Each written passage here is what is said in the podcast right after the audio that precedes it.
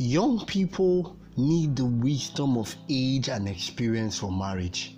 See, we need wisdom if we're going to do marriage right, oh? as well as we're going to do anything right. We need wisdom, we need experience.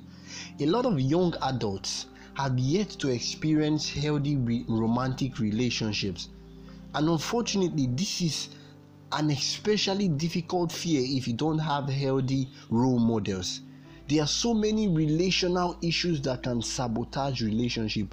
You know codependency not realizing one's worth and value being in an abusive relationship whether physical or emotional you know love addiction love avoidance confusing love with sex. All of this can be a struggle. It can be a drag.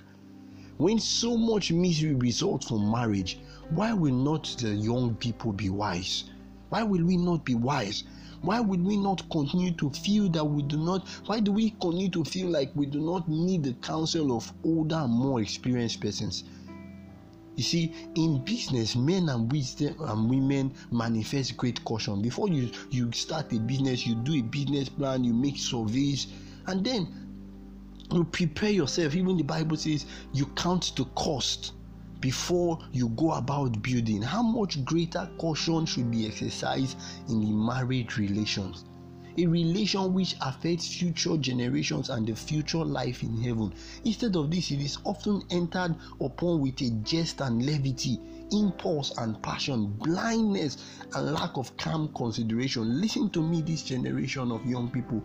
The only explanation of this is that satan loves to see misery and ruin in the world and he weaves this net to entangle souls, to entangle your soul. The devil rejoices to have these inconsiderate persons lose their enjoyment of this world and their home in the and the world in the world to come by making wrong choices of life partners. The Bible says in Proverbs chapter 53 verse 5 trust in the Lord with all your heart and lean not on your own understanding do not lean on your own understanding, my friends.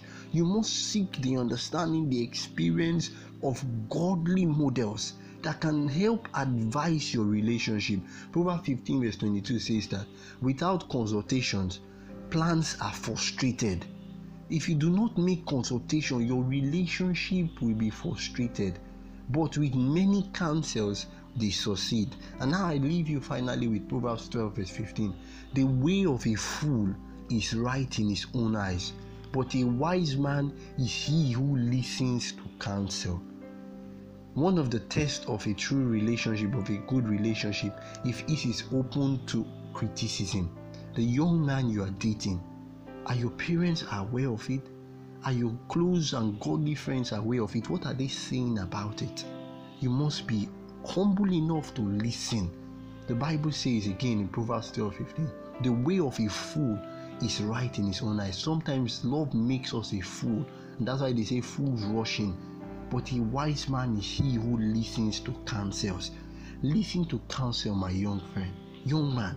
Listen to counsel. That person may not be the right person for you. God may be using somebody around or wants to use somebody to give you godly counsel, to want to save you from a lifelong from a lifelong misery and wilderness experience. Listen to counsel and you shall be established in the name of Jesus.